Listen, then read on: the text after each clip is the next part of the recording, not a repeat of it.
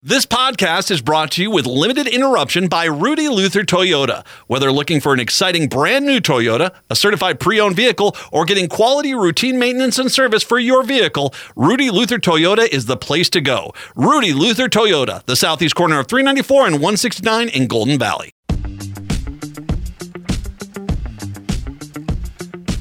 AM 950, the progressive voice of Minnesota, the Matt McNeil Show for your Friday. Matt and Brett here today. We are guest free after a week of just incredible shows with guests. Uh, we are guest free today. We were going to have Greg Bakken stop by, and I'll talk about this a little bit later on. Uh, unfortunately, unable to make it today, but we got things to talk about with him. How are you today, Brett? I'm doing all right. And yeah, you're right. As I go back and look at the guests this week, my God, John Fugel Fugelsang, Stephanie Miller, Rick Smith. Uh-huh. Can you get any better than that? Stein. Stein, yeah. Uh, yeah, no, uh, we- Schechter. Yeah. Well, you had Schechter on earlier, too. That's right, yeah. Brodkorb. We had, yeah, we had, uh, it was heavy and deep all week long. Dr. Joe. Yeah. We, we did well.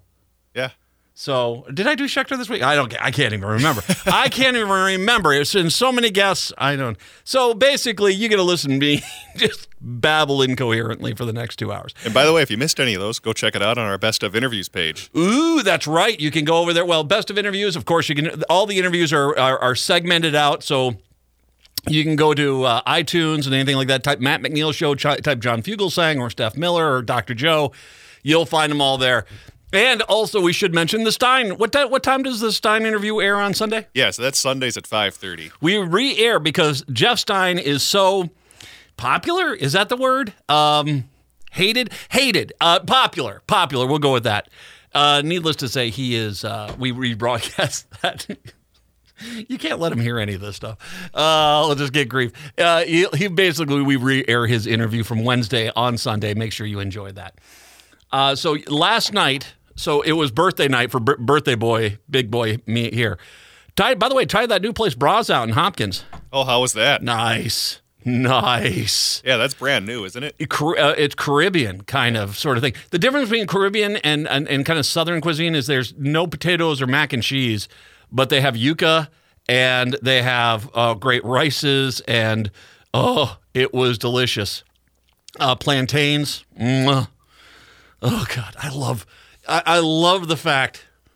You know, you know why I believe in a multicultural world, man. Food, dude. It's the, the world's food kicks butt, man. Bring it, bring it. Tell me what you got. I remember the first time I, I had like a um, uh, Nepalese food, and I'm like, you got to be kidding! This is like meat and potatoes. Nep- Nepal apparently is like the Midwest of Asia, and it's just gorgeous, just gorgeous. Love it all. Love the spice. Love the heat.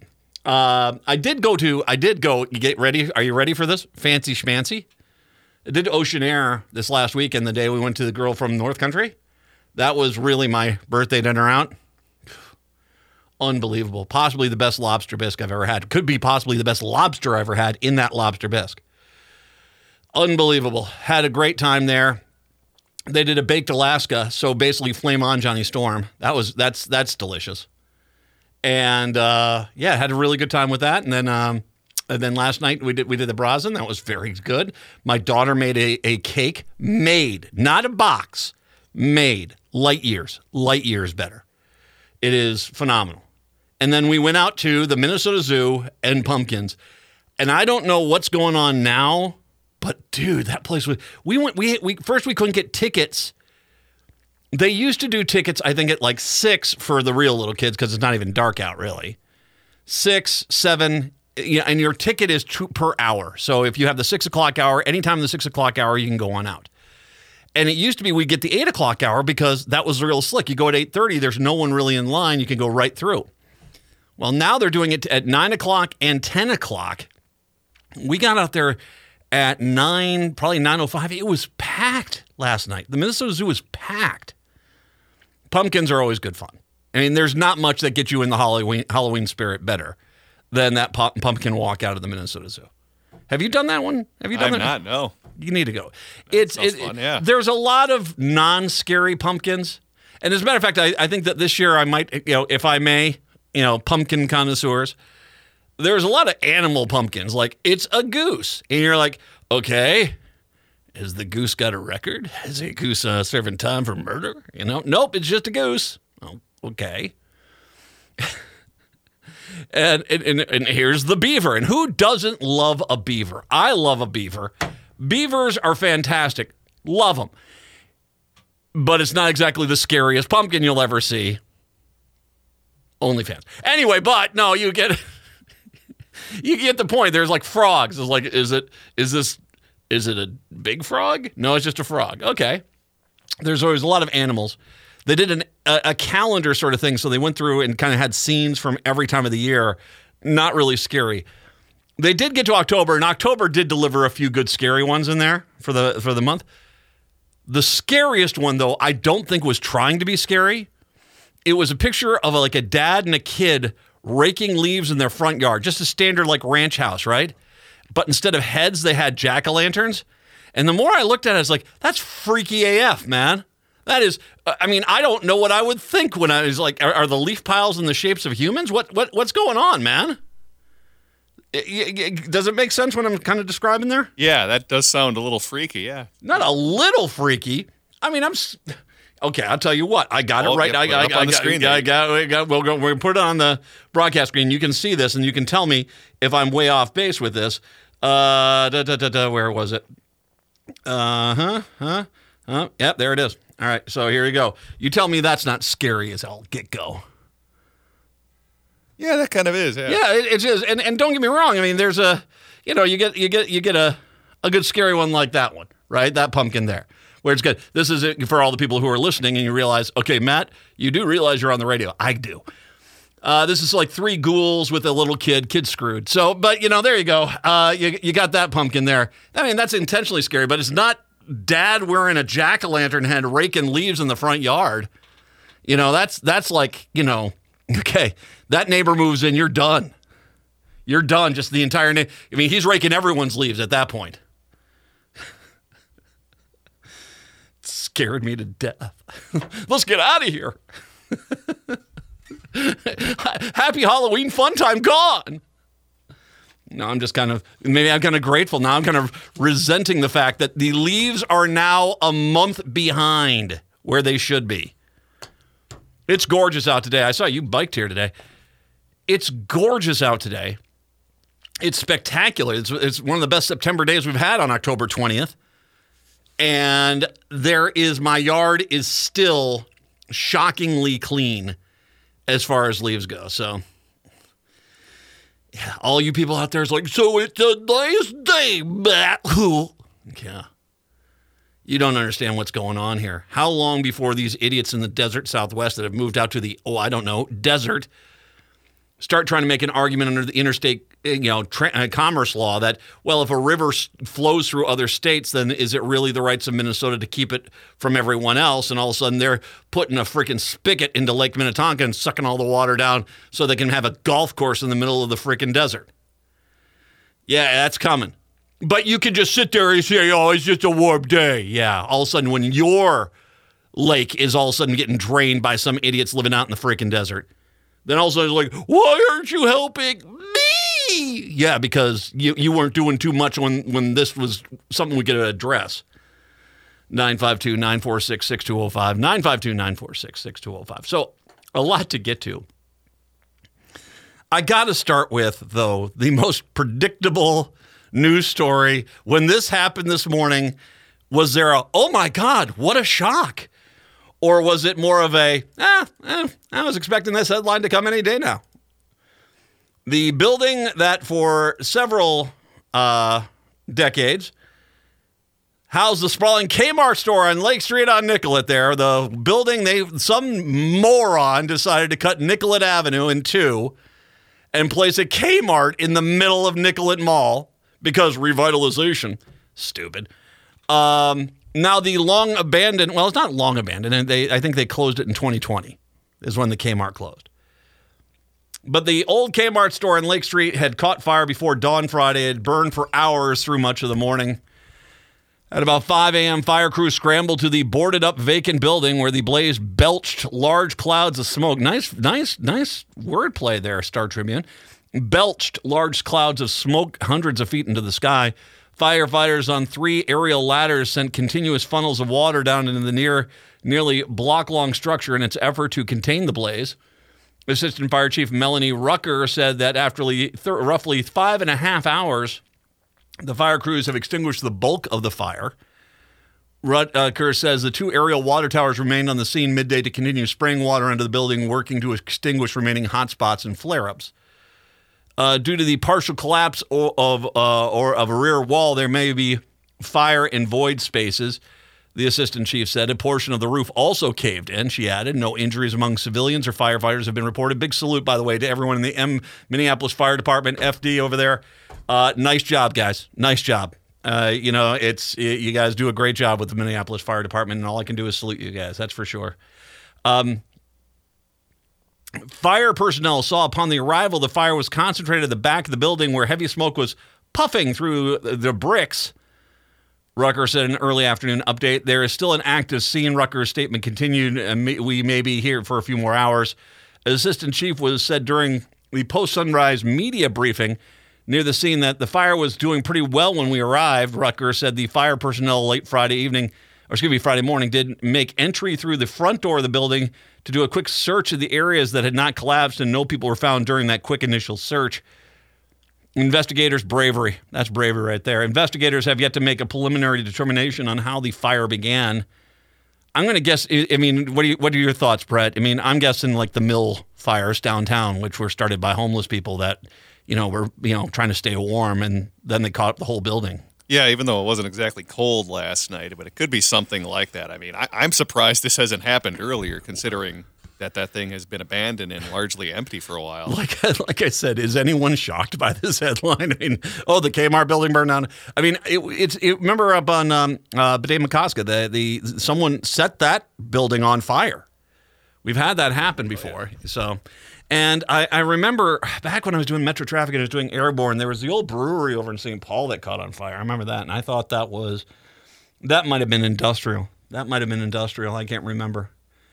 That was a big fire. I mean, you could, yeah. We were over on the Minneapolis side. I remember when they called and they said there's a fire on the east side. We looked over. I said, how did I miss that? Just a huge cauldron of smoke going north, north, going into the sky. Um, on Thursday around 8:45 near the Kmart, the city started clearing out a homeless encampment. Um, a, a few hours later, the space was empty, for, save for city trucks and employees cleaning up items that had been left behind. Several Minnesota Adult and Teen Challenge volunteers were there to support those who were displaced by helping to move a pile of the remaining possessions that otherwise had been discarded. City spokesperson Blair Luce said about 30 people were given roughly uh, about a half an hour to gather their stuff and medicine ahead of the encampment removal. Shutting down the encampment is necessary, Luce said, because they pose public health and safety risks in those living community in them as well as the surrounding areas. With Metro Transit homeless response team standing by along with their outreach programs, Luce added public works personnel cleared out about 60,000 pounds of garbage. The site was cleared at 1 p.m. to allow private contractors to fence in the area. Officials have yet to address whether the removal of the encampment is related to Friday's blaze. Fires have broken. I don't. I. I, I kind of. I'm going to ask the question: Is why are you even bringing these two things together? Um, there's an empty, you know, White Castle there now. Is that somehow responsible for the blaze? I mean, it seems like what you're doing is going out of your way in this story, and I don't know if this is the Star Tribune doing it. Although I'm shocked the Star Tribune would go down this road or if the city is trying to kind of do a little backtracking justification for the removal of the encampments by saying, you know, just the other day we removed an encampment here and now the Kmart burned down. I'm not saying they're related, but yeah. Where was Luce at the time of the fire? Can I ask the city folks? I can do this too. I can I can just make up hypothetical completely pulled out of my caboose connections too. See? I have no idea what Luce is up to, and by no means am I implying. I'm making more of an example here of a point. Is that so? You cleared out a homeless encampment. That doesn't mean that the homeless people that were in the encampment had anything to do with this. I'm not quite sure why those two that those two things were connected in this story. I mean, I mean, I, I think a far more viable. I mean, I'm, okay, and I'm not making any accusations. I am not. I'm just saying, if I was reading this story, well, the, there, there's a question on whether or not the owner of the building who had been having trouble paying back taxes or something like that. You know, you have a story like that Or you there where was the there was a restaurant in rural Minnesota they, they were in debt and all of a sudden they had a fire. And like oh you then you find out it's like I mean there's a there's that viable connection. A bus goes by this how many buses go by this place? Why don't you just blame the buses? Eat Street's on the north side of it. Why don't you blame Eat Street? You, can, you, you see, I can do this too. There's no A to B line you can draw here. Why you're doing so, I don't know. And even if it was a person who was homeless, how do you know that that person was from the encampment you just closed down? You see how ir- irresponsible this is? There's just t- so much vagueness to this that even imply that this is somehow combined together. I just don't get it. Officials have yet to address whether the removal of the encampment is related to Friday's blaze. Fires have broken out in encampments from time to time in recent years, but that's not that's a Kmart versus an encampment. Um, Kmart opened to the 10 acre site in 1978. It was part of the revitalization area of the Nicollet Avenue and Lake Street area. How'd that go? Oh. A decision to build the store uh, severing Nicollet has been controversial ever since. No, it was just stupid. It wasn't controversial. It was just stupid. There's like one guy like, this is going to be the greatest idea ever. And no one said, no, it's not. In 2020, Minneapolis agreed to pay 9.1 million to buy out Kmart's, Kmart's lease and move forward with the plans to demolish the building. The planning process has been time consuming, but the structure expected to be raised next spring. Well, I think that's just, just been accelerated. Kaylee Brown, executive director of the Whittier Alliance Neighborhood Group, said the fire might speed up the demolition timeline, and she is confident the city would do whatever it takes to make the site as safe as possible as soon as possible. Demolition is just a first step in what's expected to be a years long project there. Construction of the roadway to reconnect Nicollet will likely begin in 2025. Other developments have not been anticipated until 2027. But I want to make sure I just. This building, I'm not surprised this building burnt down just because it's it's been such an eyesore in, in, the community for such a long time, and it's been kind of a flashpoint in the community. And frankly, I don't think it's very well patrolled or anything like that. And so you could have a litany of causes to why this fire started from electrical to arson to a homeless person. I don't know. The fire department will make a determination and figure this out. But I, my whole point here is why the city and why the Star Tribune as well went along with this. Well, there was an encampment that was broken down the day before. Wow, that's guilt by association and not really a fair association either. And and I think that you got to be careful when you put this out there because at least the, the mere fact that these two things are together in this story points to a point, a narrative that's being drawn that's a very clear narrative that oh we're kind of trying to portray this as possibly a homeless problem maybe from that homeless encampment. Maybe that, that, then other people will will stop protesting when the encampments are shut down. I don't know. So and and by no means and, and very clearly i want to say this by no means am I'm implying miss luce had anything to do with this but at the same time, you know, why don't you accuse me? Well, I was home sleeping. But I mean, still at the same time, you know, you can accuse Brett. You can accuse, you know. Where was Patrick? Where is Patrick? Where is Torii Hunter? Where was yeah. Torii Hunter, damn it? see, I can do it too. I can see that. Where was Mayor Fry? I can do it too. Where was Pat Garofalo? I can do it too. I don't have anything to connect these people. I can just say these two things and that's it. And you, shouldn't be doing that. You just shouldn't be doing that. So, and no, I do not think Torii Hunter or Pat Garofalo had anything to do with the Kmart fire. It'd be a heck of a story if they did, but no, they, neither one of them, I think, has anything to do with it. So you get my point. 952 946 6205. 952 946 6205. We'll take a break. Come on back. It's the Matt McNeil Show right here on AM 950.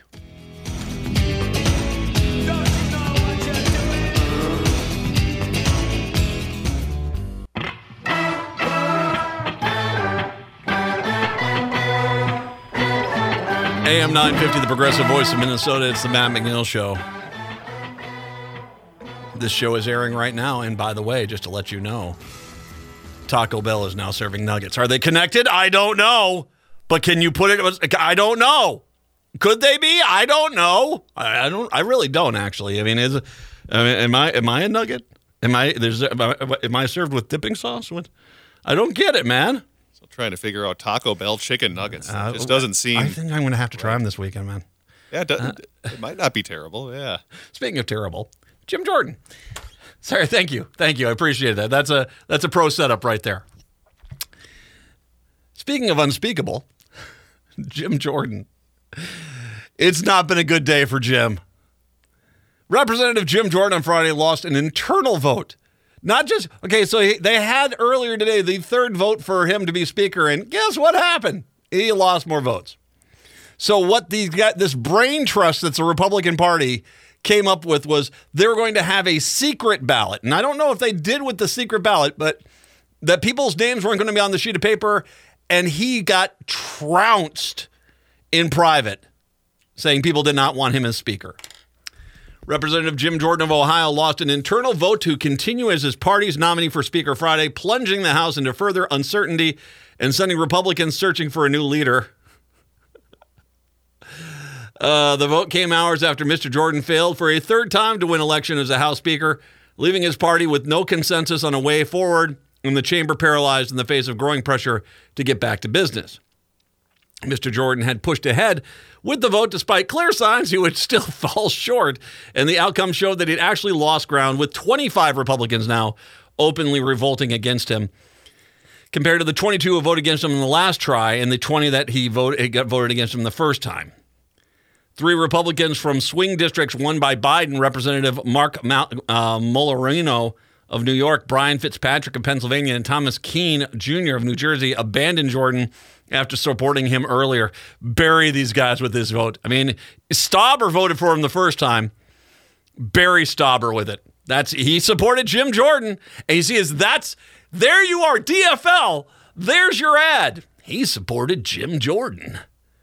Jim Jordan, who wants to cut Social Security, Medicaid, and Medicare, and called a 10 year old rape victim a liar. He supported that. And scene. Brought to you by the DFL. You see, I can do this for you guys. Unfortunately, Jim is no longer going to be the nominee, said former Speaker Kevin McCarthy. Uh, did, did it come out kind of like this? If I can. Uh, unfortunately, uh, Jim's no longer going to be the nominee.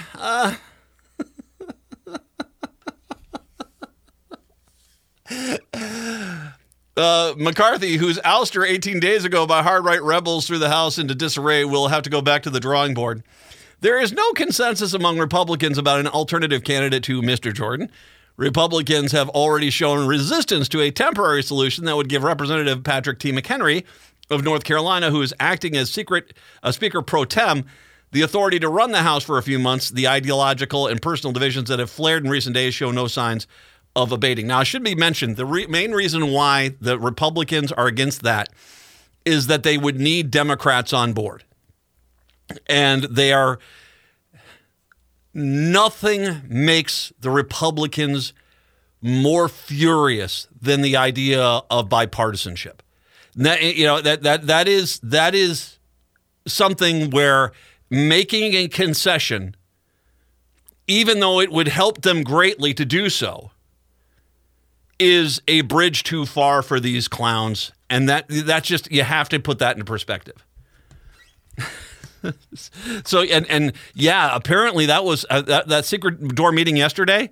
There was apparently a lot of screaming about how dare you expect us to work with them. You realize how much in trouble you guys are right now? There is no one. Heck, Jesus could come down Uh, first of all, I, he'd be a Democrat. But if, if Jesus came on down and said, okay, bye, I'll be speaker, you'd have seven of you guys vote against him, hands down, easy. What's this about feeding the hungry, you say? The moocher class? Not on my watch. Welcoming in strangers from strange lands? What is that all about?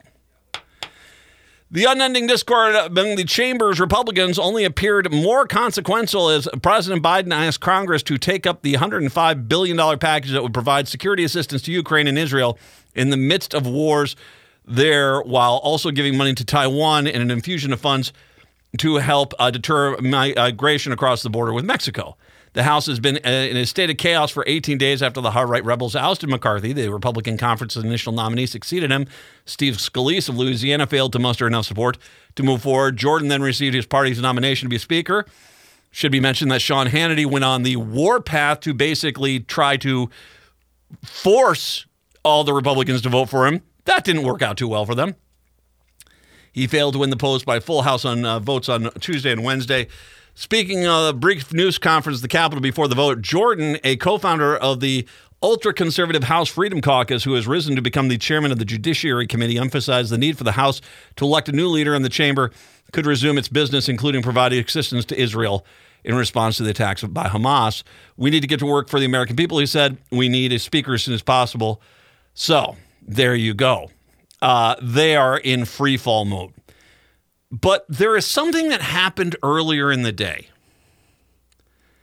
that I'm going when I, when I come back from the break. I'm going to take this call here in just a second, but when I come back from the break, I want to take some time to break this down because I want you to understand where exactly the modern Republican is today.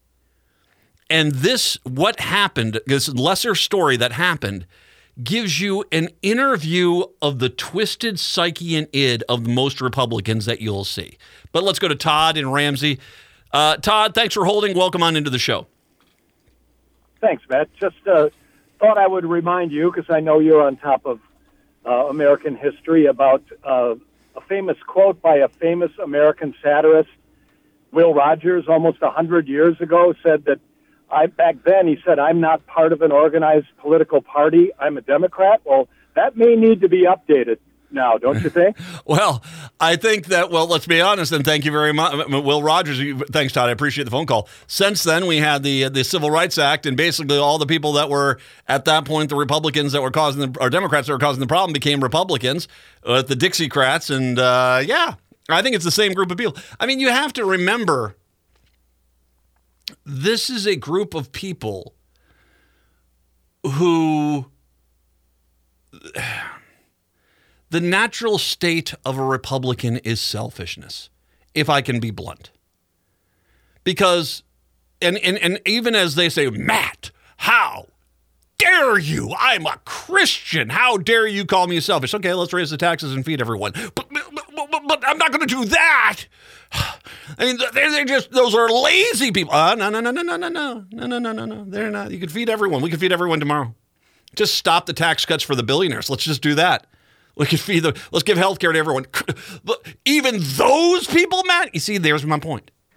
Your natural state is selfishness. Your natural state is to punish. And when I come back, I'm going to break this down because it is not me saying this. This is you guys saying this. I'll explain when I do return. It's the Matt McNeil Show. 952 946 6205. It's the Matt McNeil Show on AM 950.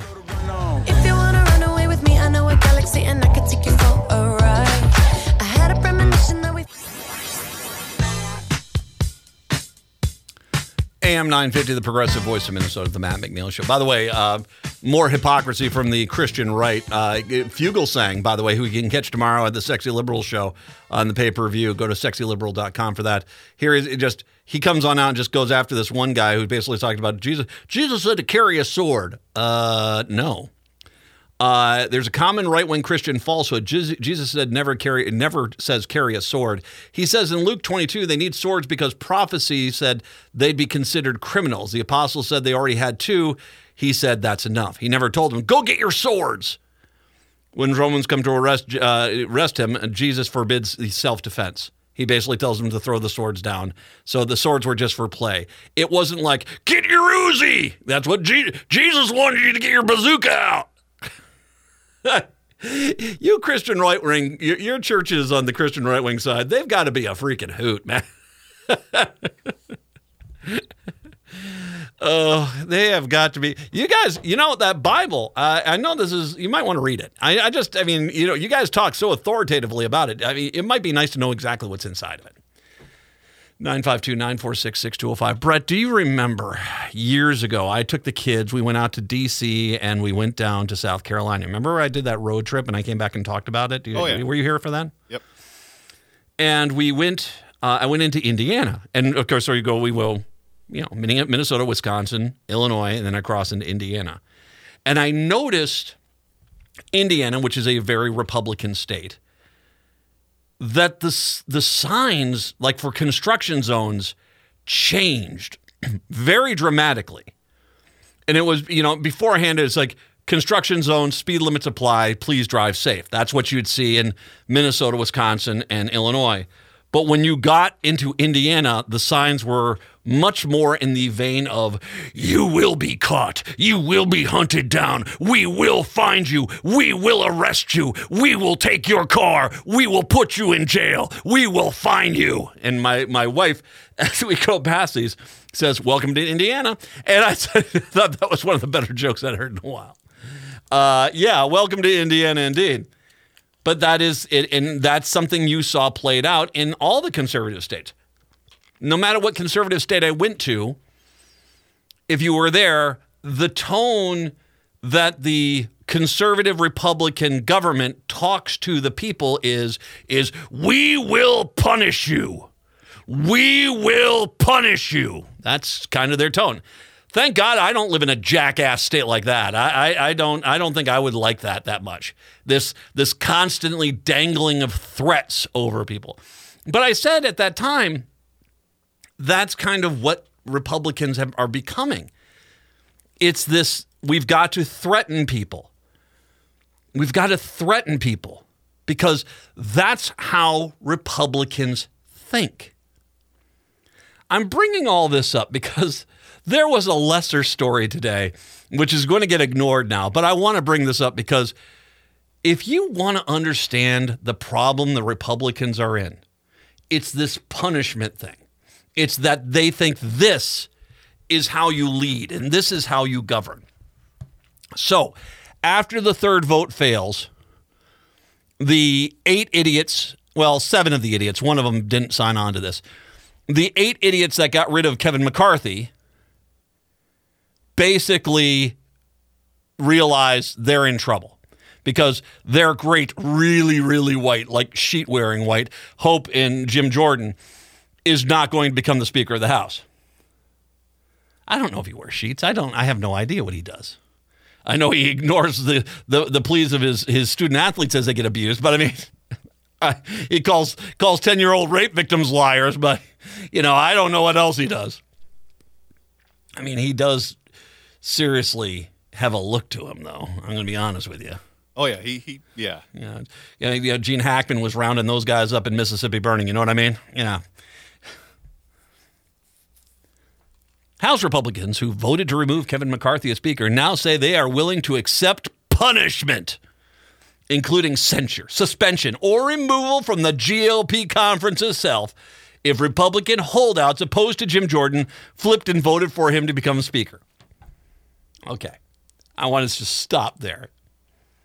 The eight idiots, or seven idiots, because Ken Buck did not sign on to this, but these the seven idiots that basically were responsible for Kevin McCarthy losing the speakership realize they have thrown their entire party into chaos, that nothing can get done. They look like incompetent boobs. But as opposed to say, you know what, bring Kevin McCarthy back up for another vote. We'll vote for him. We'll keep him as speaker. We'll learn our lesson. We'll move on from here. Nope. Their whole thing is you just have to change your vote change your vote and vote for Jim Jordan, and then you can punish us all day long. Punish us. By the way, this is one of the reasons why Republicans, a lot of these guys are freaks. I'm just going to be honest with you. They're real freaky. This whole punish, you can punish me. Punish me hard. Matt Gaetz uh, says, We have made them an offer the eight of us have asked, uh, said that we are willing to accept censure, sanction, suspension, removal from the Republican conference. The leader of the effort that successfully ousted McCarthy said on the steps of Capitol Hill.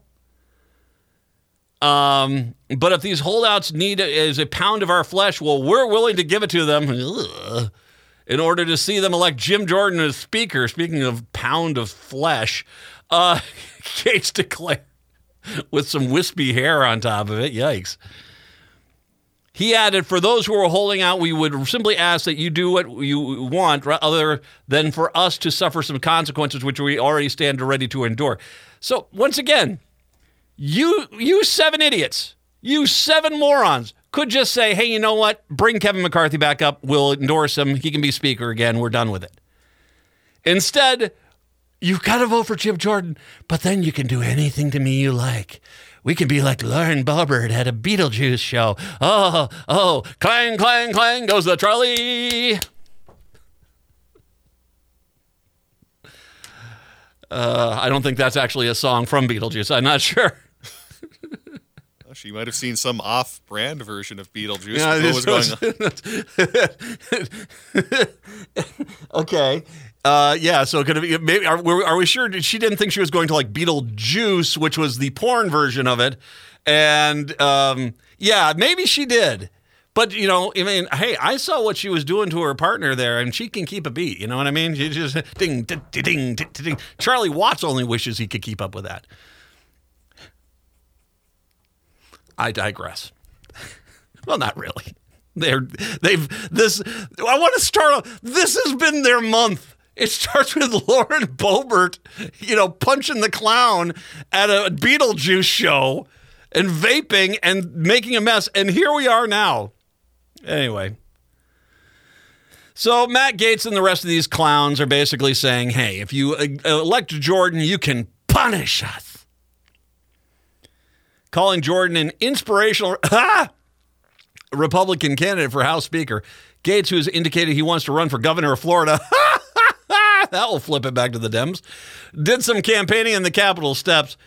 I think the world was on fire when America set atop $33 trillion debt with no plan to reduce spending. I think the world was on fire as we watched the dollars just continue to slip away in the status of global reserve currency. Well, why don't you just undo the Trump era tax cuts? I mean, that will that will help out a lot of things there.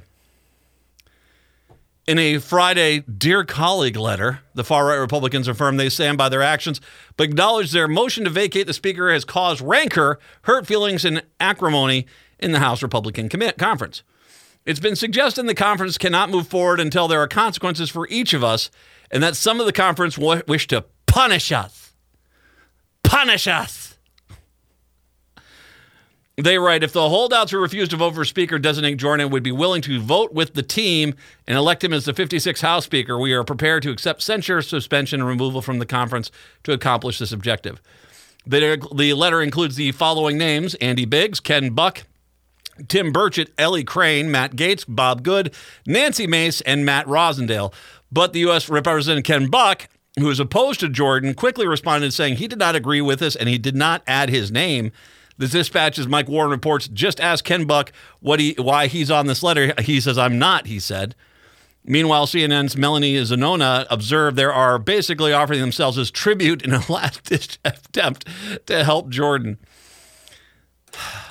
That's what they're doing. That's what they're doing.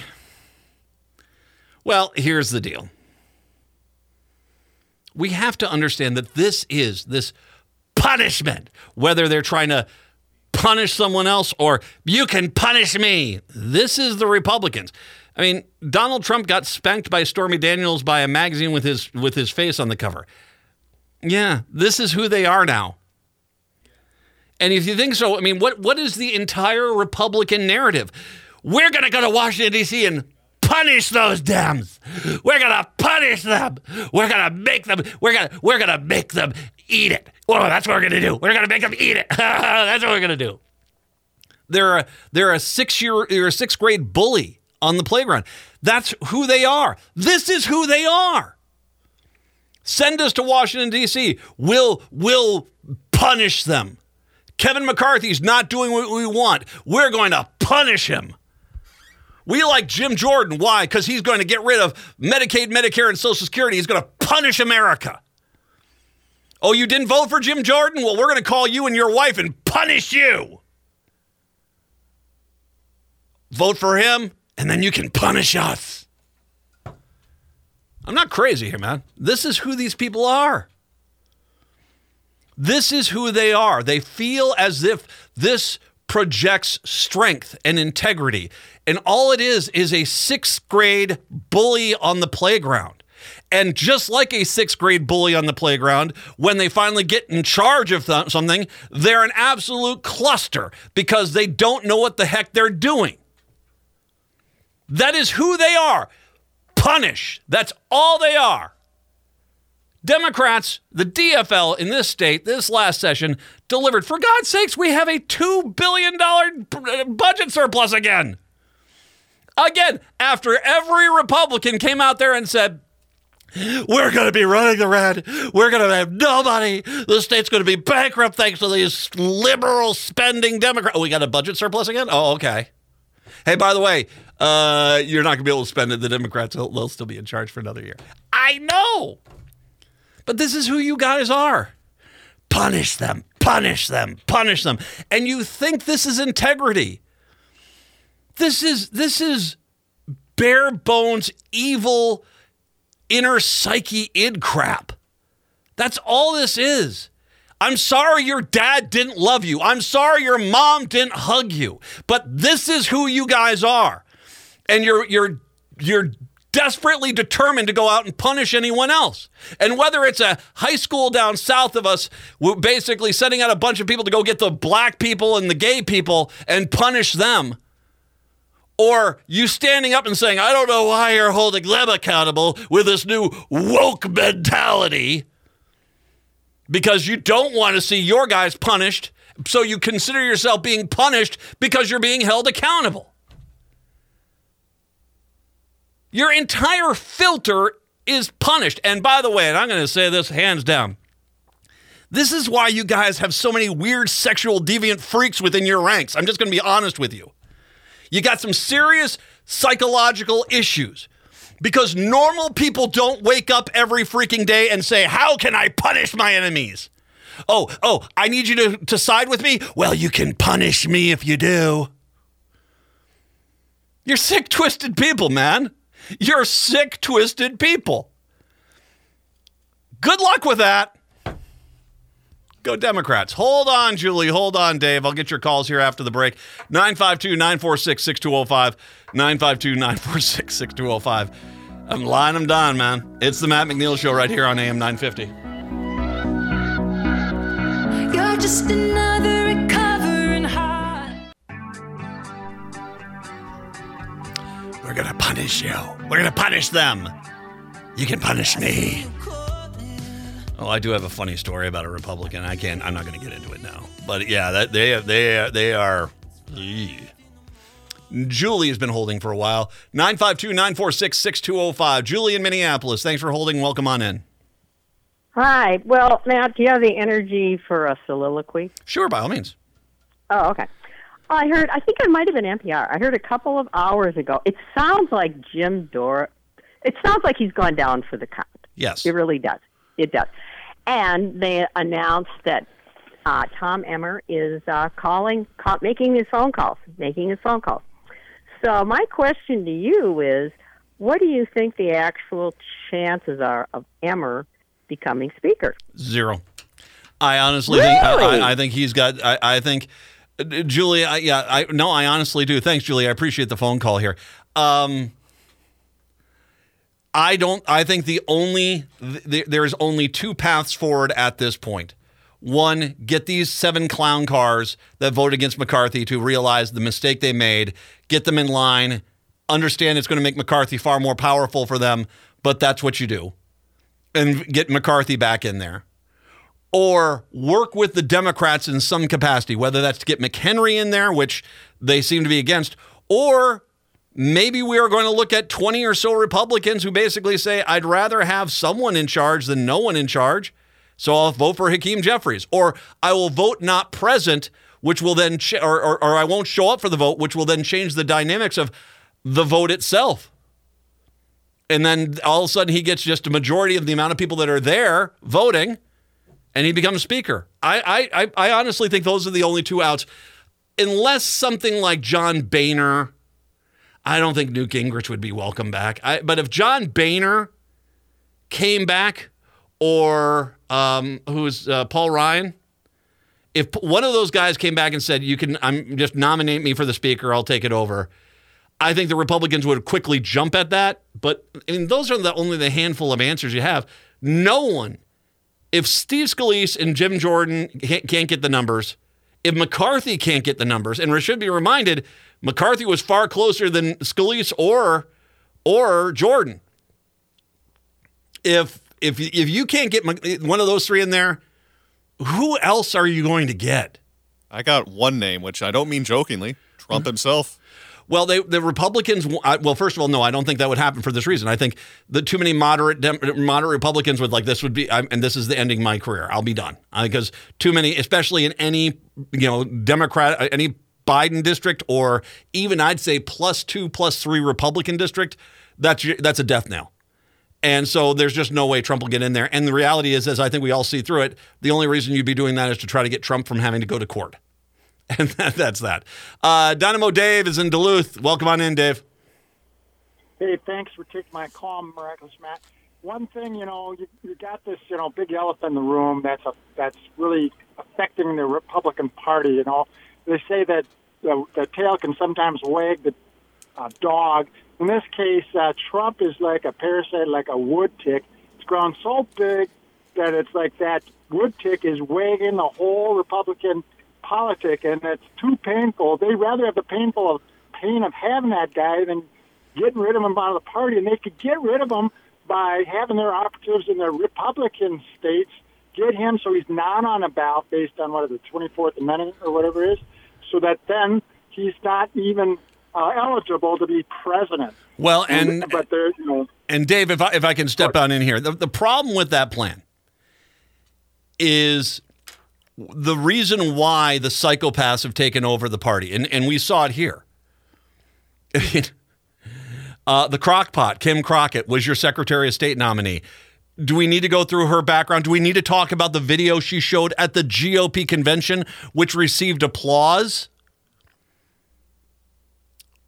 Uh, Ron Paul, not Rand Paul, Ron Paul, his dad, realized the weakness of the Republican Party was in the state primaries and caucuses, and that if you put a bunch of psychopathic right wing loon balls in there that were made libertarians look like liberals, they basically could could take over that party, and they did. And by the time the rest of the Republicans realized what was going on. The, the the party itself had been the, the inner structure of it had been taken over by people who basically just want to punish people and that's who they are. And the reality is, is if you dare try to stop this, my only thought for the Republicans is how long does it take for you guys to abandon and start a new party if you're a moderate? That's that's what I think. Hour two, that's up next.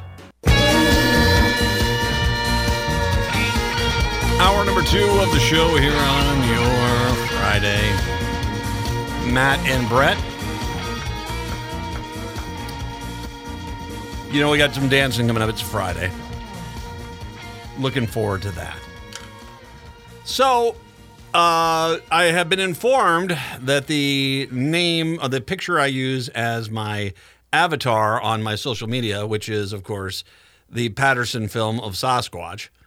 That is that is today is the anniversary. It's 56 years old today, so it's a year and it's one day less than a year older than me.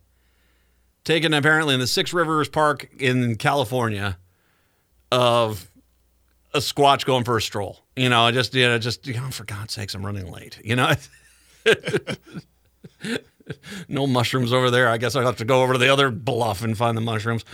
Because I know when I go home, if I don't have the mushrooms, guess who's going to be angry at me? You know, that's that's what my Sasquatch lives a very domesticated yeah, life. It does, you know. It just it's it's it's a squatch. You know, you got to do what you can do. You love her, you know. It's it's it's the relationship you want. Um, I was going to have our good friend uh, Greg Bakken from Ghostbox Radio on today. Unfortunately, he was feeling a little ill today, so we will not have him on because we have another sighting. Another sighting. I don't know why I sounded like Casey Kasem. It's a long distance dedication from Og the Sasquatch who roams the Colorado hillside. Could you please Chris de Burgh for me? I don't. I didn't know Sasquatches liked Lady in Red, but sure, why not?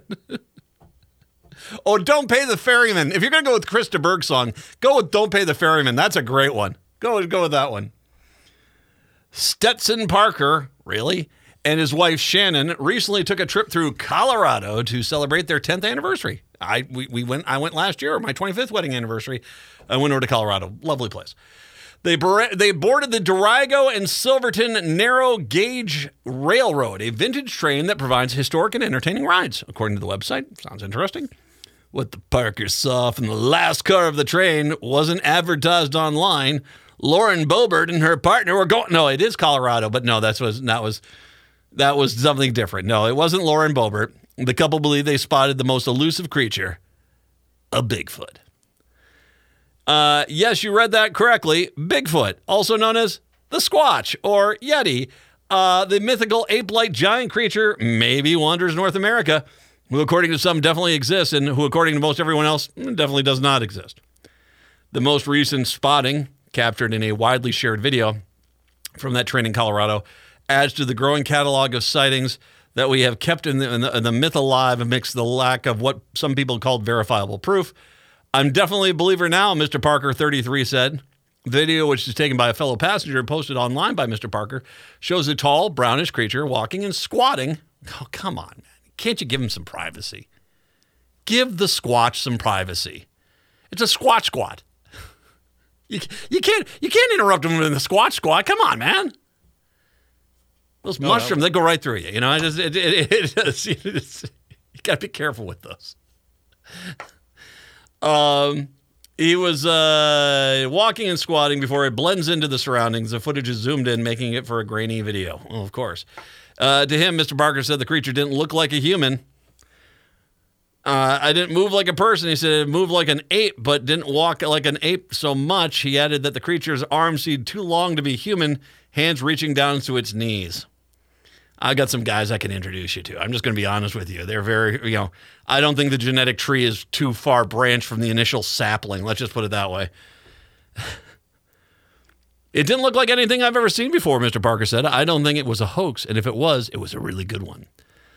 Other possible explanations emerged as the video drew the attention of media around the world. Maybe it was a bear, or the most common one, maybe it was a man wearing a suit, a camouflage clothing that helps outdoorsmen disappear into the background. But why, Mr. Parker asked, would anyone be in, a suit in the middle of an elk uh, in the middle of elk hunting season? That's a surefire way for a hunter to get shot, and it wasn't holding a weapon. Uh, apparently, on this story, there is another thing. Now, I'm going to be honest with you. I think that there is still way too much territory for me to to say one way or another whether or not there might be creatures out there. There just was a story. Uh, apparently, there is a, a one, you know one of the lizards that's in the dragon category. They just found a brand new one. Not a small thing either. Living on the top of a mountain. No one uh, apparently is like they, uh, they, they didn't realize it was there, and all of a sudden they now they have a new species up there. So I mean, I, I, the realm of this being a possibility is the case. One of the things I have heard is this train was going through a spot, which I guess the land is owned by a Sasquatch enthusiast who does Sasquatch tours and stuff like that, and has been known to put on a Sasquatch outfit and squat. I. And he squats too. Well, that's how you get that nice caboose. You know what I mean? Yeah. If you if you really want the the the the, the TikTok you know behind, you got to do the squats. I mean, that's any squatch will tell you that. This show just went off the rails. Any squash. And any squash. That's well, is the squash squatting because he had too much squash? I don't know. I don't know. These are the questions that only get asked here at this radio show. But apparently, um, yeah, he was squatting. And I don't know if that's what he does for a living, but apparently there's a legit chance that this could be the guy who's there. Now, that being said, can't say for sure. Grainy footage, of course. Heaven forbid. I mean, I just took 400 freaking photos of pumpkins out at the Minnesota Zoo in the middle of the freaking night. All of them pretty good clarification, you know, not not exactly blurry. The minute all of a sudden the UFO the the Sasquatch, the ghost comes on out. It's like my phone got blurry. Yeah, okay, great. That's what I love when he said. Of course, the photo was blurry too that yeah. they took of this guy. Yeah, yeah. Why, why, why wouldn't you just get you know? You know, just you know, go get like a, a really close up picture. Well, I guess I mean I can understand the Squatch is just not sitting there squatting right next to the train. You know, privacy. If there's Sasquatch, I'm going to use uh, for my picture either the iPhone or my 2006 flip phone. You got to go with the the 06 flip phone. I got one of those disc cameras from 1984 that had the disc film in it. Yeah, this thing's going to really capture everything like that. It's a 1979 Polaroid that it's well there's humans in this you say? Okay. how many how many years do I have to wait for it to develop? Okay, 8, 9. Okay. Still is pretty pretty pale. Anyway, I you know the one thing I like about Bakken is that if there's something that has a viable excuse, he's like, I'm, you know, as a matter of fact, I think that Greg gets kind of mad at guys like this. If this is true, this is a guy who's just out there doing it. Dude, what are you doing? You know, you're actually, you're doing more damage than you are good to this idea of, of the Squatch. But he is, in case you have not noticed, it is October. And I want to make sure we mention uh, that Bakken is, I have not been invited to this because I think there's too much fear. I would say something like zoinks or ghost, you know, something like This is why Greg doesn't invite me to these things. I just, I just zoinks, you know. so should Scoob and I go downstairs and check out the basement? Matt, you're not welcome. Uh, he is going to be doing something very cool for Halloween. Uh, he's going to be there. There's an old building in Stillwater. Do you know that, what building it is in Stillwater? Uh, I know he's referenced it many times, and I can't think of the name off the top of my head. Unfortunately, is it the Applebee's? I don't, I don't think it's the Applebee's. Uh, he's got he's got. There's an old historic building in Stillwater. On Halloween, this is this is so freaking cool. I'm loving he's doing this. On Halloween night, he is going to be live from eight until eleven at this this place. Show is part interview, part part paranormal investigation, live on the air. You can watch it on Facebook live stream. There'll be a team of people investigating. I am not invited. I, I, I would probably get my minivan painted to look like the Mystery Machine if if, if it was. Oh, you'd have to, yeah. I'd have to. Bring your dog with you too, and yeah. Oh, the Sheltie wouldn't go in there. She's smart enough. she, she's smart enough not to go in there. Uh, you, basically, you can listen to it or watch it on the Facebook thing. They're going to be doing that. Um, can I just say, you know, I wouldn't mind going, but dude, I don't, you know, I'll let you guys go find the ghost, okay? I'll be at the Stillwater Applebee's giving you an update there. Is that a ghost? No, it's another platter of cheese sticks. All right. Back to you, Greg. this is why I don't get invited to any of the haunting investigations. This, this right here. This whole thing. 952 946 6205. Can we ta- let's take an early break because I got to come back because apparently I am a genius. I called it yesterday. It's time for the U.S. gymnastics team flip of the day. we'll talk about Cheese Bro uh, when we do return. It is the Matt McNeil Show right here on AM 950.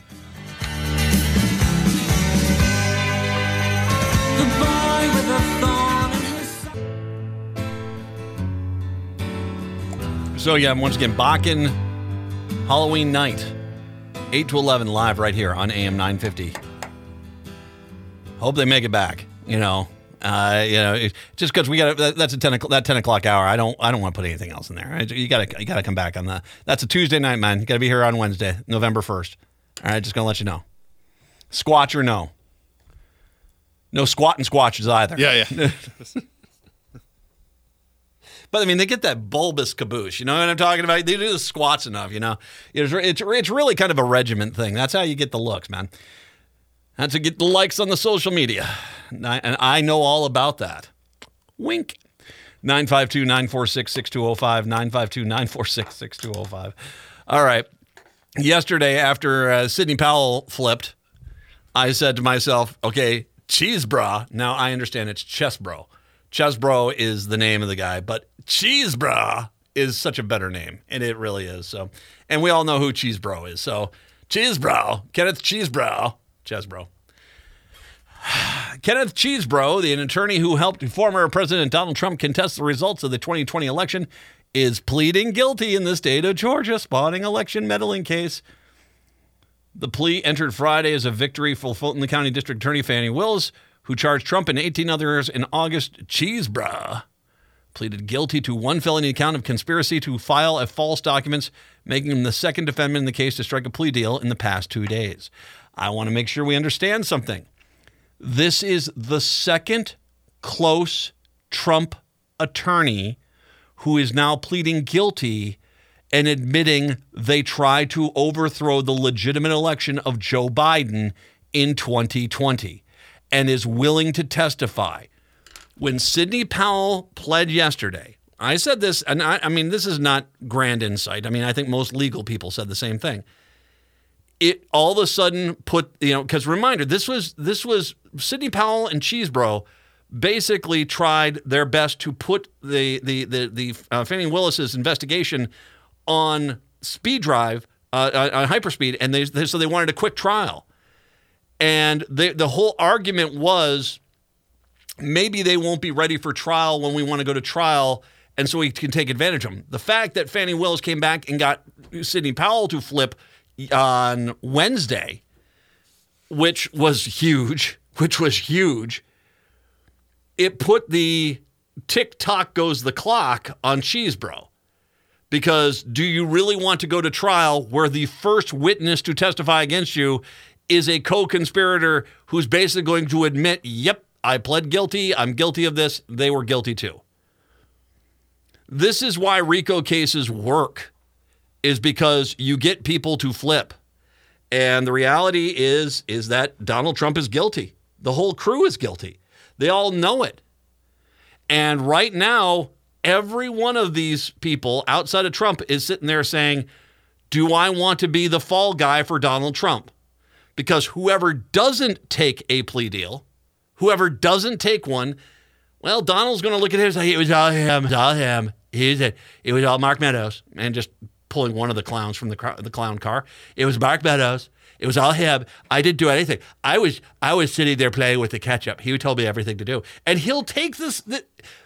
He'll take that defense.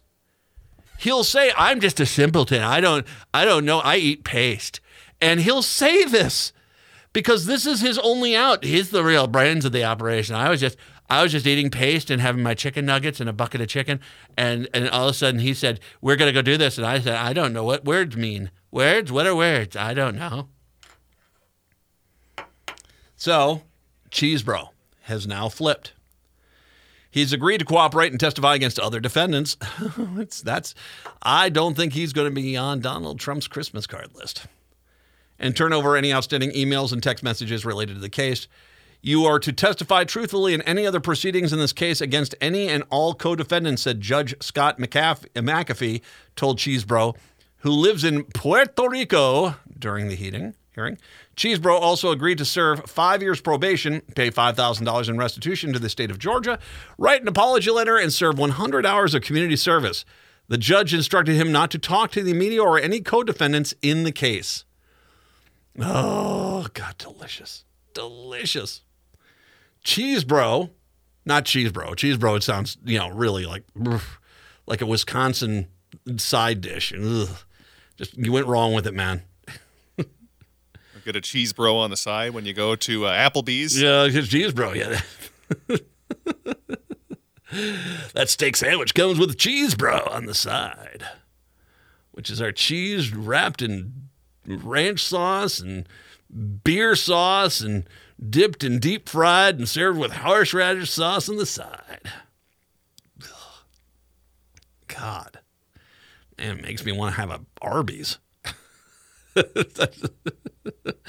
Cheese Bro submitted the plea as the jury selection of his trial was beginning. Wait a second. Whoa, whoa, whoa. Stop, stop, stop. Time, time, time, time. Where where do I need to sign? Right here? Here my where's the signature? Next to the X. Okay, done. Stop. He originally entered a not guilty plea last month. And reminder, even if a judge now decides to say, okay, fine, you don't have to be tried in Georgia these people are all going to be they got plea deals and they're all going to be testifying against you. So good luck with that, Mark Meadows. Um, he originally entered a not guilty plea last month. His lawyers denouncing what they called attempts by the state to incorrectly paint Mr. Chesebro as the alleged architect of the Trump election scheme. Well, I don't think they were painting too hard. Several investigations, including an extensive probe by the House of Representatives January 6 committee, have pinpointed Chesebro as the brains behind the Trump campaign's faked elector plan, which attempted to swap out legitimate electoral certificates in Georgia and six other states won by President Joe Biden, replace them with fraudulent ones declaring Trump the winner. The effort crumbled when former Vice President Mike Pence refused to go along with it. On Thursday, another defendant, former Trump attorney Sidney Powell, accepted a plea deal that meant she would be cooperating with the prosecutors investigating that group. Chesebro is going to be interesting because at some point he is going to probably take the stand. against someone. Because I guarantee you, one or two of these idiots are going to insist, I'm never going to flip on Donald. I'm never going to flip on Donald. And so they'll go to trial, and all of a sudden there's going to be there. What's going to be interesting is whereas in Michigan and in Georgia and to a point in Arizona, there has been efforts to punish these fake electors that were there. Wisconsin hasn't. Because of the Republican leadership in the state, they have basically been able to run cover and insist there can't be any prosecution of the fake electors there. What happens when Cheese Bro comes on out and admits, oh, yeah, by the way, the Wisconsin guys, they, they were all in on it too. They knew that they were trying to overthrow the government. They knew that they was all doing this. Wisconsin said, shh, don't tell anyone. And so, oopsie, you all know now. So what's going to happen there is that is is is well, no, what will happen is Voss and the rest of the Republican cowards in Wisconsin, and you are, you're all just a bunch of freaking cowards. All the cowards in Wisconsin will basically go into a private room and say, We're not going to say anything at all. We're just going to try to fix the Supreme Court so they fight on our behalf. 952 946 6205. 952 946 6205. Jeff is in Cambridge. He's kind enough to hold. Welcome on in, Jeff. Uh, yeah, so just a couple of things. With these two flips, Trump will probably, if he goes to prison, he'll be in, in prison without cheese and kraken. And uh, nicely done, one- nicely done, nicely done. And the second one is, um, I'm expecting after these two flips next week, I think we're going to start a bunch of dominoes falling. And I'm not talking pizza. I think the with what is it now, 17 other defendants, Mm-hmm. they're going to to look at the writing on the wall and try to get the best deal they can. Well, no, I, you know, I- and and Jeff, I couldn't agree with you more. Uh, and thank you very much. I appreciate the joke at the beginning of that. That was actually pretty good. Um, but uh, the the you know I it, it's I and, and thanks Brett. Uh, thank you very much. Um, but you know I I think that the when you look at what's happening, I mean, this is why RICO cases are kind of devastating. If you actually have the evidence that can kind of link everyone to everyone. Sidney Powell directly implicates Chesebro, im- directly implicates all the people in Georgia that were, especially that one county where she's marching them on in. You know, they- don't, I mean, and you, you see, is you can kind of consume each other by coming at them from the bottom of the the conspiracy and the top of the conspiracy. With Powell and Chesebro, you have the top of the conspiracy coming down. They've already, I think they had one of the guys that was there to do the investigation of the voting machine, who's very quickly said, "I'm gonna, I'm, I'm gonna plead out." I think one of them did, if I'm not mistaken. And he basically was like, "Yeah, I was told to come in here. I didn't think this was a bad deal. I didn't know I was doing anything wrong." And so, and that might that might not be one of the conspirators conspirators in the case, but it was someone related to the case. Needless to say, I, I think that when you get it from both sides, is that they were told what to do, and then here they are giving the orders of what they were told what to do to the other people. There is no defense for it, and they're all going to go to jail. The whole goal of this is to get Donald Trump and Mark Meadows, for that matter. And I don't blame the state of Georgia for doing so because they're frauds. And they tried to overturn the legitimate election of Joe Biden in Georgia, not because they were, you know, not because they had won, but because they just were sore losers. So at the end of the day, I just I have to look at this and I and I have to say that uh, I I don't see how at least 12 of these guys haven't flipped by probably Thanksgiving. I, I don't see how at least 12 of them. And then all of a sudden, this case becomes very difficult for Donald Trump. Then the only thing he can hope for is the Supreme Court inserting themselves in there and saying no. But I got to be honest with you. I understand he put um, Republicans on that court, whereas Alito and Thomas, and I think to a point Gorsuch, don't mind looking like the stooge. I don't think Barrett, I don't think um, Beer, and I don't think um, you know Roberts like looking like they are basically running cover and interference there. And so my gut feeling is going to be that they are going to indeed definitively um, you know, say no. I mean, you have to, you know, you're not above the law. And, it, and I got to tell you the truth. I don't think, I mean, there's a legitimate chance I don't think Gorsuch would go along with it. Maybe he would. I could be wrong. I've been wrong before. I know I, I won't be, I'll guarantee you I'll be wrong again. We'll have to see. 952 946 6205. 952 946 6205. We'll take a break. Come on back. It's the Matt McNeil Show right here on AM 950.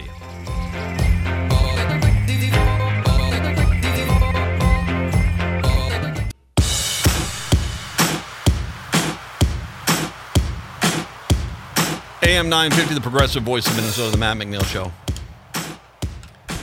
952 946 6205. 952 946 6205. I think we'll call this segment Try That in a Small Town. Oh, they did and they got away with it? Oh, all right. Okay. Uh, once again, hey, before you get mad at me, it's not my false narrative, it's yours. I just do what I do best, which is call out your absolute lies and hypocrisy. You're welcome. Try that in a small town. As the one comedian said, what, try to find a good piece of pizza in a small town? oh, yeah. Like I said, these the same people that just, you know, we got to punish you. We'll punish you. We'll we got our guns. We're going to punish you. We're going to punish punish you. Yeah, that's on you, dude. You guys need some counseling. I mean, seriously. Let's start off in Donnelly.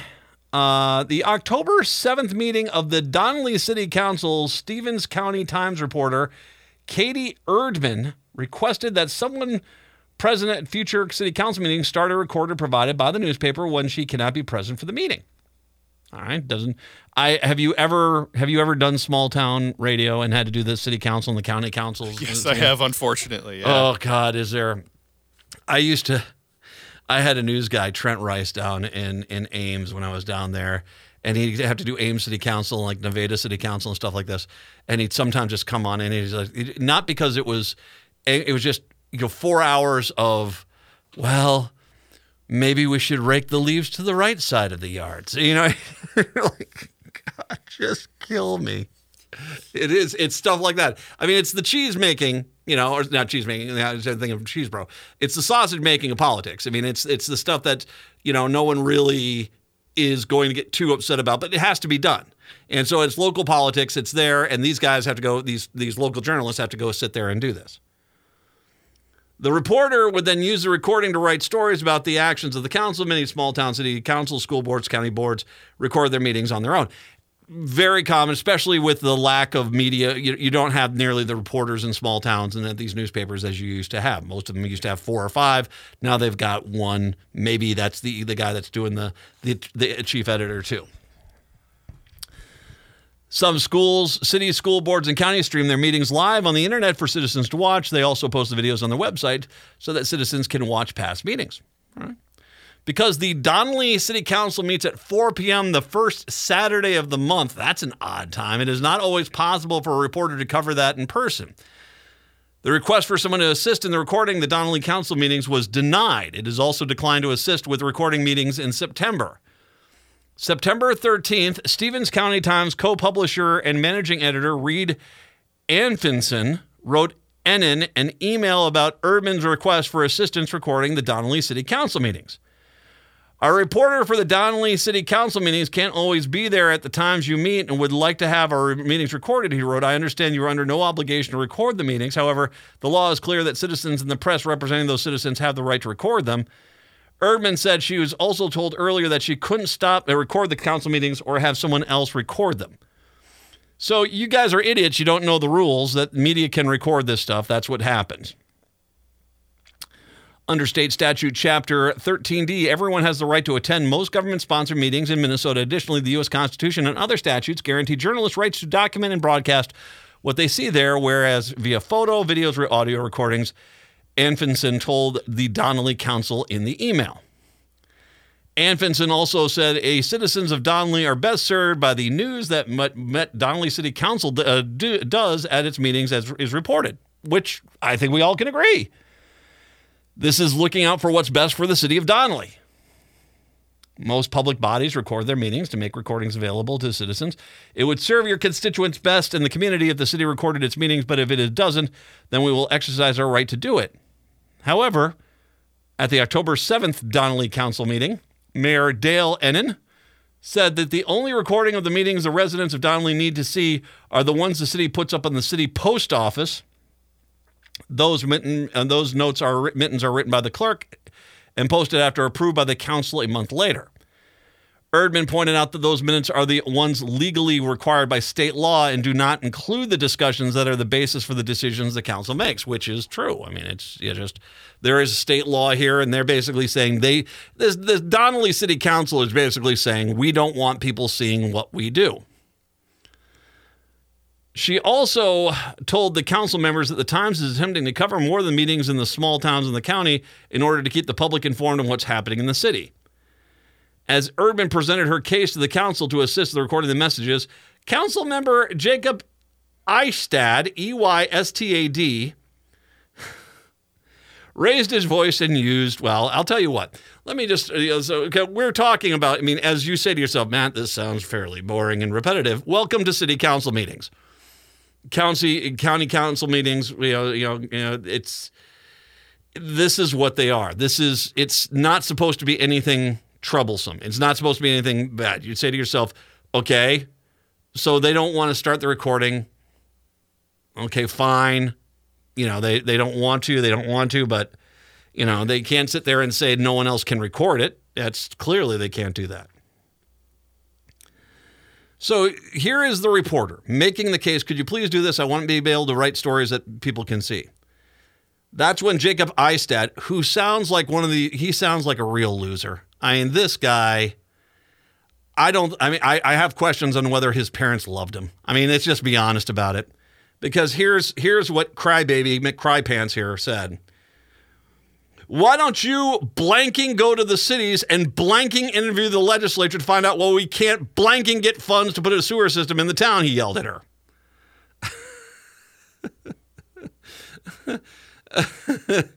um, maybe the reason why you don't have a sewer system is because you got a potty mouth. Uh, I'm just going to say this. Maybe, is that how you made your request for the sewer system? Because I can't believe many legislators would be like, oh, well, we got to help out the city of Donnelly. Look, he's swearing at us.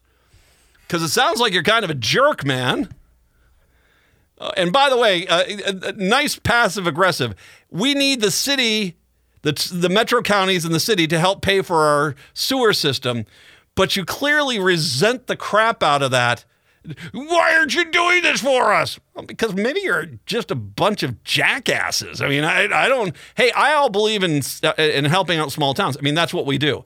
As much as you sit there and say they're taking all of our taxpayer money, most of you rural counties are subsidized by the seven or eight metro area counties. You're welcome. You are welcome. We're more than happy to do it. One state together. Boom, boom, boom, boom. You guys, on the other hand, like to put yourselves as these victims. So I'm just going to take a, a, a, large, you know, shot in the dark here that the reason why you don't have a sewer system is because you're kind of jerks. Because a lot of people want to help you, but maybe you're just, you know, Jacob, maybe you shouldn't be yelling at people because of your failures. And maybe, just maybe, if you need a sewer system, why don't you ask nicely, you jerk? Anyway, Erdman, keeping her cool, told him it was not her duty to report on the actions of the state legislature. Here she is covering a city council meeting. When Eystad again began using profanity, Erdman said she left the meeting. I stood up, said, I don't need to listen to this, and I walked out. She said, however, when I go back to my car, I thought if I leave, they win. This is what we wanted to do. So I went back and sat down, took notes in the meeting. At this point, Erdman began recording the meeting on her phone. At the end of the meeting, Erdman said that Mayor Ennin turned to her and said that to answer my question, that they would not help with recording the meeting and when I'm not present. I can imagine so. I mean, my God, that's like an X rated meeting, man. You guys are swearing all the time. What's wrong with you guys in Donnelly? Sounds like you're really not very Christian out there. I'm just saying. sweary McSweary pants. It just sounds like it. But he didn't leave it there, by the way. Erdman said he began attacking her writing abilities. She left the meeting rather than continue to listen to his criticisms. God, you guys sound, man, the repression on the Donnelly City Council is palatable. Erdman told the council she would let the Stevens County Times co publisher and managing editor Reed Anfinson know about his treatment of her and his decision to insist on recording its meetings. Enter told her, Good, I'd love to talk to him about some things that, uh, uh, some of the things he's written too. Nyeh. I added the nyeh at the end. Erdman told the Times that after the treatment she received from the Donnelly City Council, she will no longer be covering its meetings. The Times will be looking for another reporter for the meetings or someone who is willing to attend the meetings and record them. In an advertisement placed in the Stevens County Times this week, the city of Donnelly stated official proceedings of Donnelly City Council approved meetings minutes are posted at Donnelly Post Office and if not approved by the Donnelly City Council and it's not official minutes or views of Donnelly. So they're basically trying to basically say no one can come in and record us. Saturday at 4, you say, on the first Saturday of the month? Sounds like everyone should head to the city of Donnelly with the tape recorder. It's like we all have them, they're all on these phones. And I think everyone should be paying attention to what's going on in Donnelly. Um, you guys, okay, first of all, stop voting for Republicans because they're not helping you. I mean, clearly, if you need a sewer system. Second of all, stop swearing so much, you jerks. I mean, seriously, what's wrong with you? It's probably a it's probably your upbringing. I'm just going to say it's probably you were raised wrong. You know, try that in a small town. Jackasses. Anyway, and maybe you shouldn't be taking out your personal aggressions on I don't know, the reporter whose poor job it is to listen to you driveling idiots talk about garbage pickup times, wastewater treatment facilities, and making sure that bench in front of the bar in town is fixed maybe, just maybe, you shouldn't be such jerks. But hey, that's Donnelly. Come to Donnelly. We are really horrible people. And if you get mad at me for this, well, then check yourself before you wreck yourself. Dude, you need to look in the mirror. You're the jackasses, not me. I'm just laughing hysterically at how really uptight you guys are. Uh, you got some repression going on down there. Anyway, not the only one we're going out there for. Um, th- this is a story. Uh, some people have really kind of. This one is because this one kind of gets ugly. This is Fillmore County, and once again, try that in a small town. Horrible story here. Uh, this is kind of they don't want to talk about this when it comes to that. It's it's it's it's basically black people. Black people they don't want to talk. Try that in a small town if you're a black person. But when you talk about the stuff that goes on in a small town that actually does happen, they don't actually want to fix those problems, or they just want to ignore them. Search warrants filed in Fillmore County suggest investigators are doubting the story of a woman who claims she was driving an SUV that fatally struck an Amish buggy in southeastern Minnesota on September 25th, believing her identical twin sister was at the wheel instead. There's actually a legitimate side to this. It's not just pure speculation.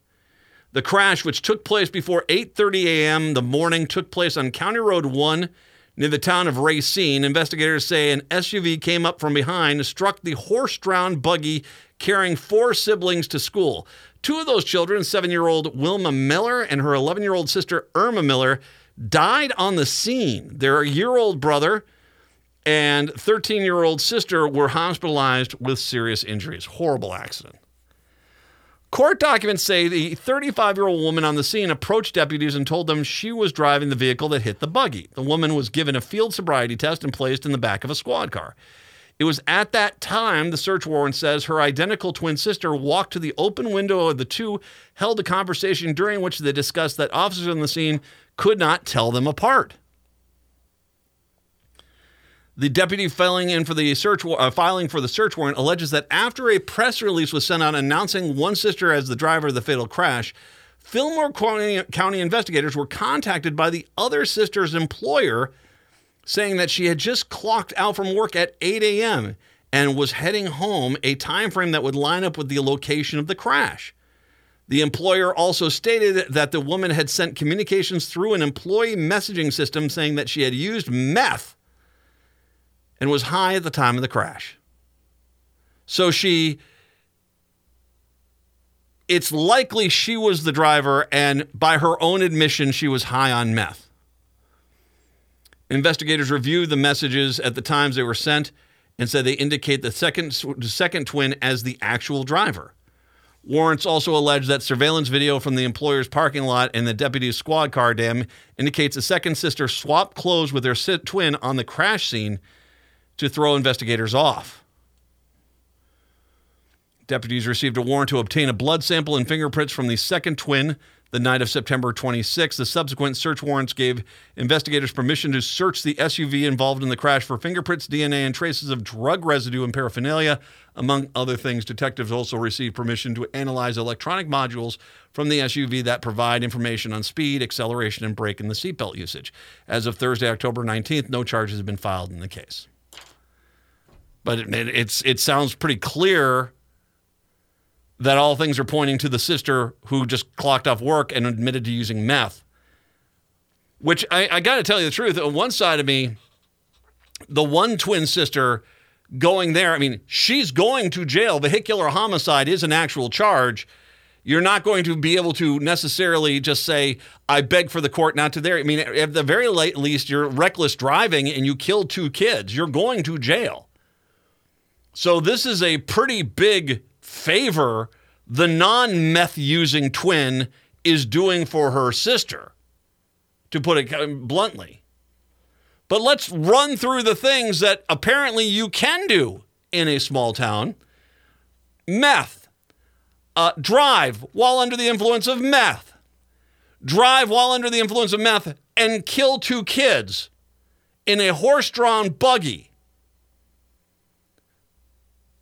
Allegedly switch clothes with your twin sister and have her take the fall for you after you killed two young children while driving under the, the, the, the, the influence of meth. I mean, this is this, this, is what this is apparently what Jason Aldean says. You can you can do all this in a small town. None of this, all this uh, you can do this stuff all day in a small town. Shoot five police officers, meth dealer. You see the picture of that guy? Holy God! Oh, Oh, you didn't even put meth dealer down there. I think it just kind of, you know, it, it, it fit. Apparently, you can shoot five cops if you're a meth dealer in a small town. You can apparently go and, and start swearing at a reporter trying to cover a city council meter, meeting if you're in a small town. Small towns suck, man. What is going on with you? Oh, I know. I know. You're going to say, don't you dare you got all sorts of crime there. You know, catalytic converter theft in the metro. Hmm. Oh, actually, funny story. Crime wave that swept Minnesota and the nation suddenly looks more like a ripple. The relief of car owners and police, catalytic converter thefts are trending down for the first time in several years. In the city of Bloomington, reported catalytic converter thefts are down from 315 in 2022 to 69 through August of this year. That's an example, actually, of law enforcement, community business, and the legislature all working together, said Clausen. Hmm, who's in charge of the legislature? Oh, that's right, DFL. Bloomington became a microcosm of the crisis that cost victims hundreds of thousands of dollars of an overwhelmed repair shops as uh, multiple call they had multiple calls in a day. It was unbelievable, said Scott Finnett, Bobby and Steve's Auto World. Everything had slowed down. Catalytic converters contain precious metals that activate, attract thieves who then can cut them small apart from underneath a vehicle in seconds. The surge in thefts prompted lawmakers to pass new legislation in May under DFL leadership which added criminal penalties for processing, or excuse me, possess, po, possess, uh, possessing a detached catalytic converter without proof of documentation. So far, 10 county attorneys around the Twin Cities, along with the city attorneys in Minneapolis and St. Paul, say they have not yet charged anyone under the new law because this is a big problem for them. the new law will also eventually require scrap metal dealers to report transactions to a new online database after five investigators exposed a loophole that made it hard to track the sale of stolen parts in Minnesota. So here you go. We're actually taking care of our crime. Violent crimes are down in Minneapolis, St. Paul. Catalytic converter thefts are way down in Minneapolis, St. Paul. Hmm, that's due to the Democrats. The DFL is delivering. Thank gosh I live in Minneapolis, St. Paul, because compared to rural small town America, it's a lot safer here. A lot more decent, too. You guys complain all the time out in small towns. "Oh, It's a good quality of life. Well, then stop yelling at journalists. How about you do that? Stop being jerks. Stop doing racist attacks on the black kids in the school district. How about you stop attacking the LGBTQ community? Don't tell me you're welcoming and what a quality of life it is when you've got all this hate and vileness in your own small towns. Stop with your sanctimonious crap. You got a hell of a lot of work to do because we don't have those problems in Minneapolis, St. Paul. You do. 952 946 6205. 952 946 6205. Has the Jason Aldean fan club gotten in touch?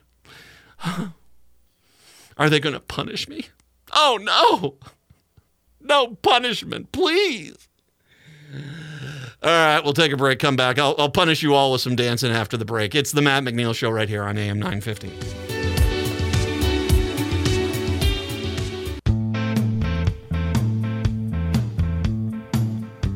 AM 950, the progressive voice of Minnesota. It's the Matt McNeil Show. By the way, uh, hello to everyone who's watching the show. You are, you are. I, I don't understand if you, under, you you get how radio works, but uh, uh, sure. Hi, it's radio for your eyes, the Matt McNeil Show. But thank you very much to to everyone who is watching out there. We do appreciate that. And then, of course, there's always a, we live stream this on YouTube, on Twitter, on Facebook, Insta.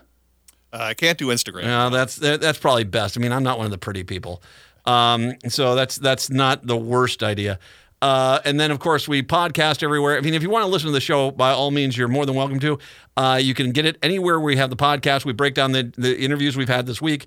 They're all broken down. They're all ready for you there, so you can enjoy those. And and and thank you. Uh, it- it's actually we are talking about some of the numbers here. A lot of people are listening to this show.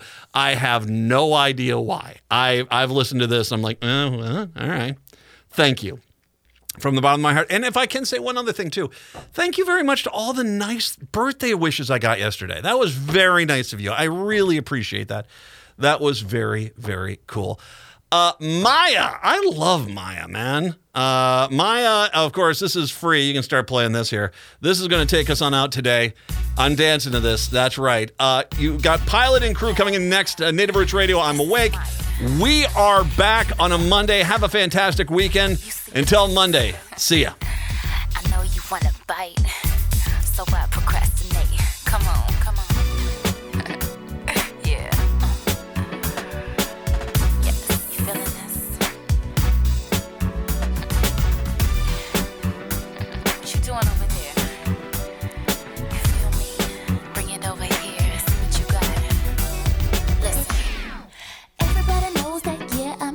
shy. And I'm not the kind of girl who could ever approach a guy.